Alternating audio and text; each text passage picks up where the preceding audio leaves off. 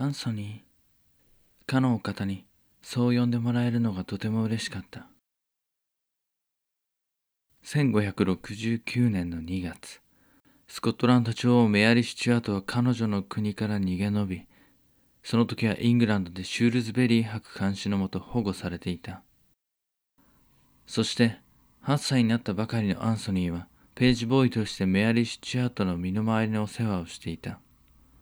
父の紹介で高貴な方と接する機会を与えられたのだ。この頃のメアリー・シチュアートは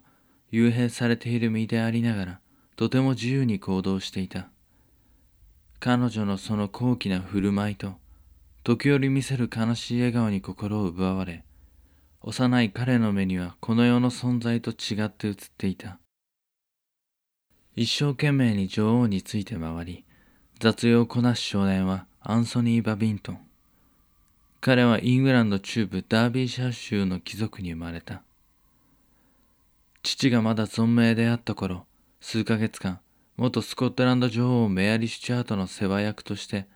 幼いながらも貴族の振る舞いを学んでいたのだ。この約1年後に父は亡くなった。アンソニー9歳の時であった。彼の母メアリー・ダーシーはイングランドにおいて因縁のある家系だった彼女の祖父アンソニーの曽祖父はダーシー卿トマス・ダーシー1536年から37年にかけてヨークシャーのカトリック勢力がエリザベスの父ヘンリー8世の宗教改革に反発して起こした恩寵の巡礼と呼ばれる反乱に加わっていた。反乱鎮圧後、反逆罪に問われ、ロンドンのタワーヒルで斬首刑になっている。そんな一族の歴史もあってか、この地帯でバビントン家は家庭内の信仰はカトリックのまま、公にはイングランド国教会を装っていた。そしてそれから数年が経った。アンソニーは明るく陽気で、ロンドンでも知られた好青年に育っていた。ただ決して表には出さなかったが、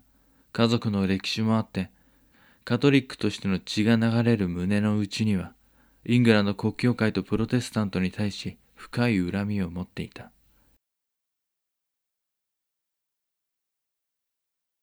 二十歳を超えたアンソニーは大陸を旅していた。自身のカトリックとしてのルーツをたどる旅でもあった。その旅路、パリでトマス・モーガンというカトリックの男を紹介された。どこかで聞いたことのある名前。実はアンソニー、彼と面識があった。シュールズベリー教の下でページボーイをしていた時に、15歳年上のトマス・モーガンもまたメアリース・チャートの秘書兼仲介役としてその場にいたのだ。聞けばモーガンはアンソニーがメアリース・チャートのそばを離れた後もイングランドで彼女の側近として72年まで3年間尽くしていたそうだ。モーガンはフランス宮廷のメアリー・スチュアート支援者から送られてくる手紙を彼女に届けてほしいと頼まれたそうだ。そのためにモーガンはパリに赴き、イングランドにいるメアリー様との連絡手段を確保し、連絡係となっていた。頼まれた手紙には、決してカトリック以外の者には渡ってはならないような不穏なものも混じっていて、必ず秘密裏に届けねばならなかったそうだ。この偶然の再会をきっかけに、アンソニーは他のカトリックの者たちと関係を持つようになっていった。この時モーガンは過去メアリーのもとで働いていたアンソニーとの再会はある意味大きなチャンスであると考えた。彼にとってアンソニーは何かと都合のいい人物で計画に使えそうだったからだ。アンソニーと再会したこの年、実はすでにモーガン、ウォルシンガムの諜報機関にマークされていた可能性がある。なぜならそういった記録があるのだ。1584年8月に出版されたレスター博のコモンウェルズという当時エリザベスの寵愛を受けていた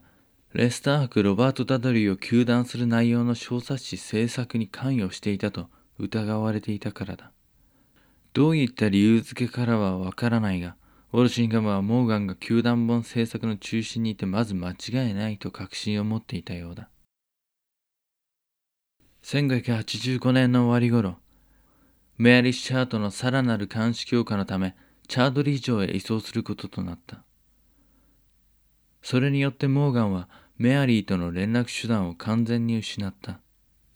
もはやメアリー様と意思疎通を行うことはできない。どうにかしてフランスからの手紙を彼女に届ける新たな手段を見つけない限りは、近況を知ることすらできなければ計画の変更を余儀なくされる。モーガンは頭を悩ませた。しかし、ほどなくしてなんと偶然にも手紙を届けるルートが見つかった。伝令役に使ったギルバートという男がイングランドにおいて秘密の連絡手段を確立できたというのだ。覆しがたいトラブルも神の導きか奇跡によって解決した。しかしモーガンはそんなことは、しかしモーガンはそうは思ってはいなかった。しかしモーガンはそうは思っていなかった。今まで数々の失敗を繰り返してはきたが、諜報機関のネットワークに劣らない結びつきが我々カトリック側にもあるのだ。あとはイングランド本土で計画を直接行動に移す者がいれば全てうまくいく。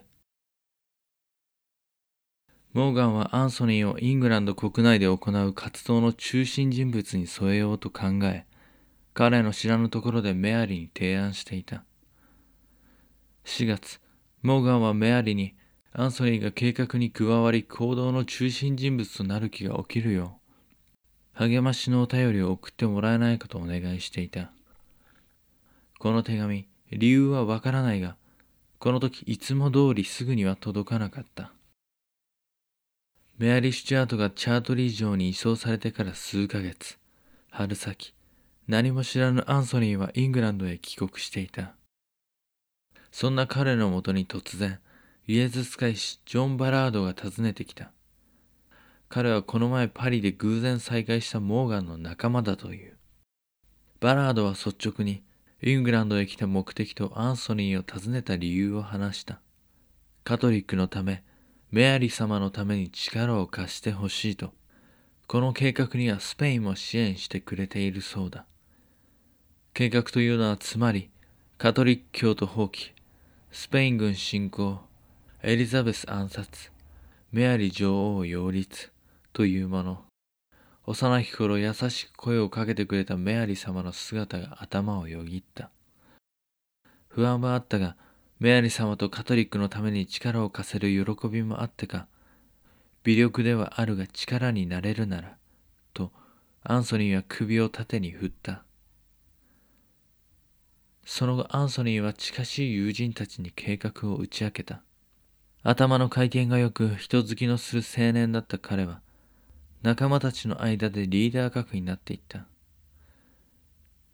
初めはトマス・モーガン氏の計画に力を貸す程度であると協力を承諾したのだが、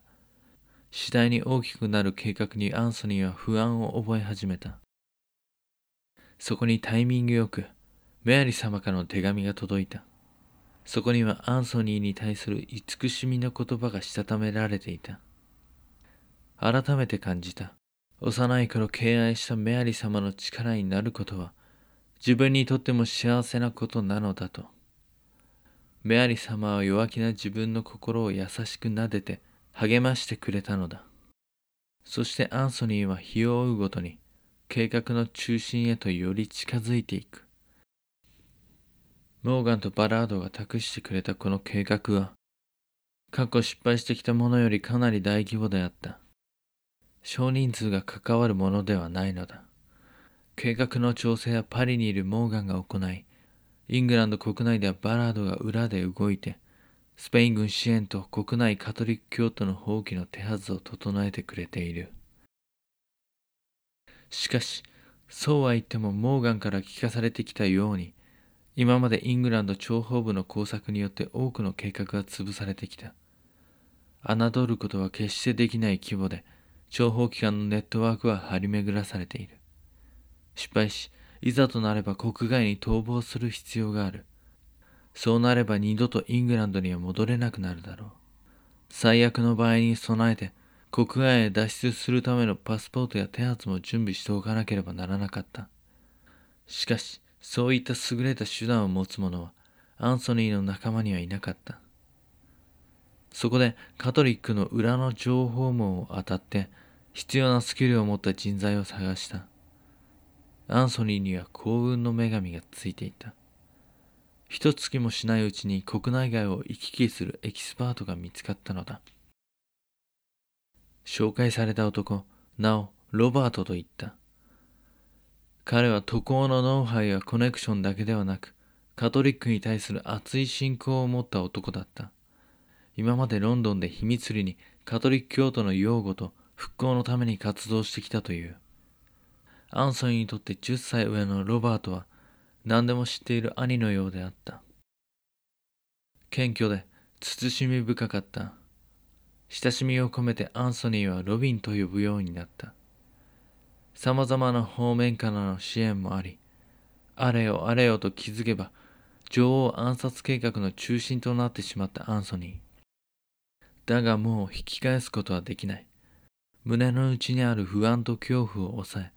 孤独に戦っていた。熱狂的に陰謀の成功を信じる仲間とは違い、ロビンは冷静だった。彼の話は理路整然としていて、計画のほころびなどに対する疑念も払拭してくれた。不安と戦うアンソニーに寄り添い、励ましてくれたのだ。計画で集まるメンバーに加わってすぐのロビンは嫉妬されるほどよくできた男であった。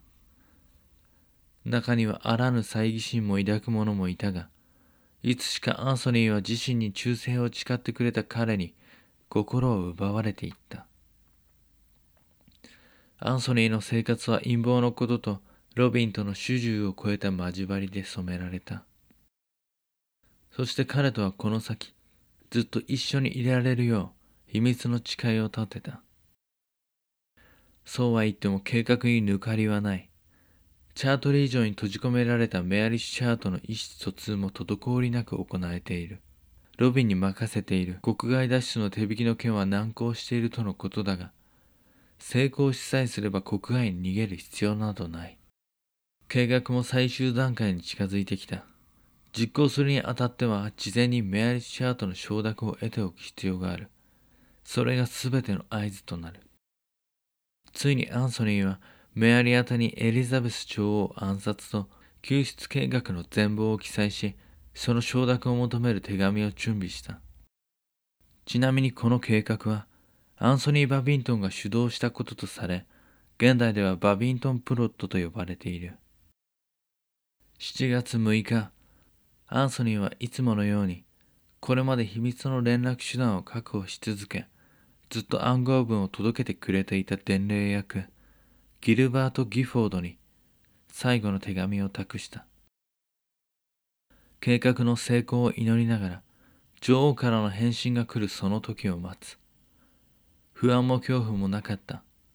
もし仮に失敗したとしても愛するロビン、ロバート・ポーリーが一緒に逃げてくれるのだから。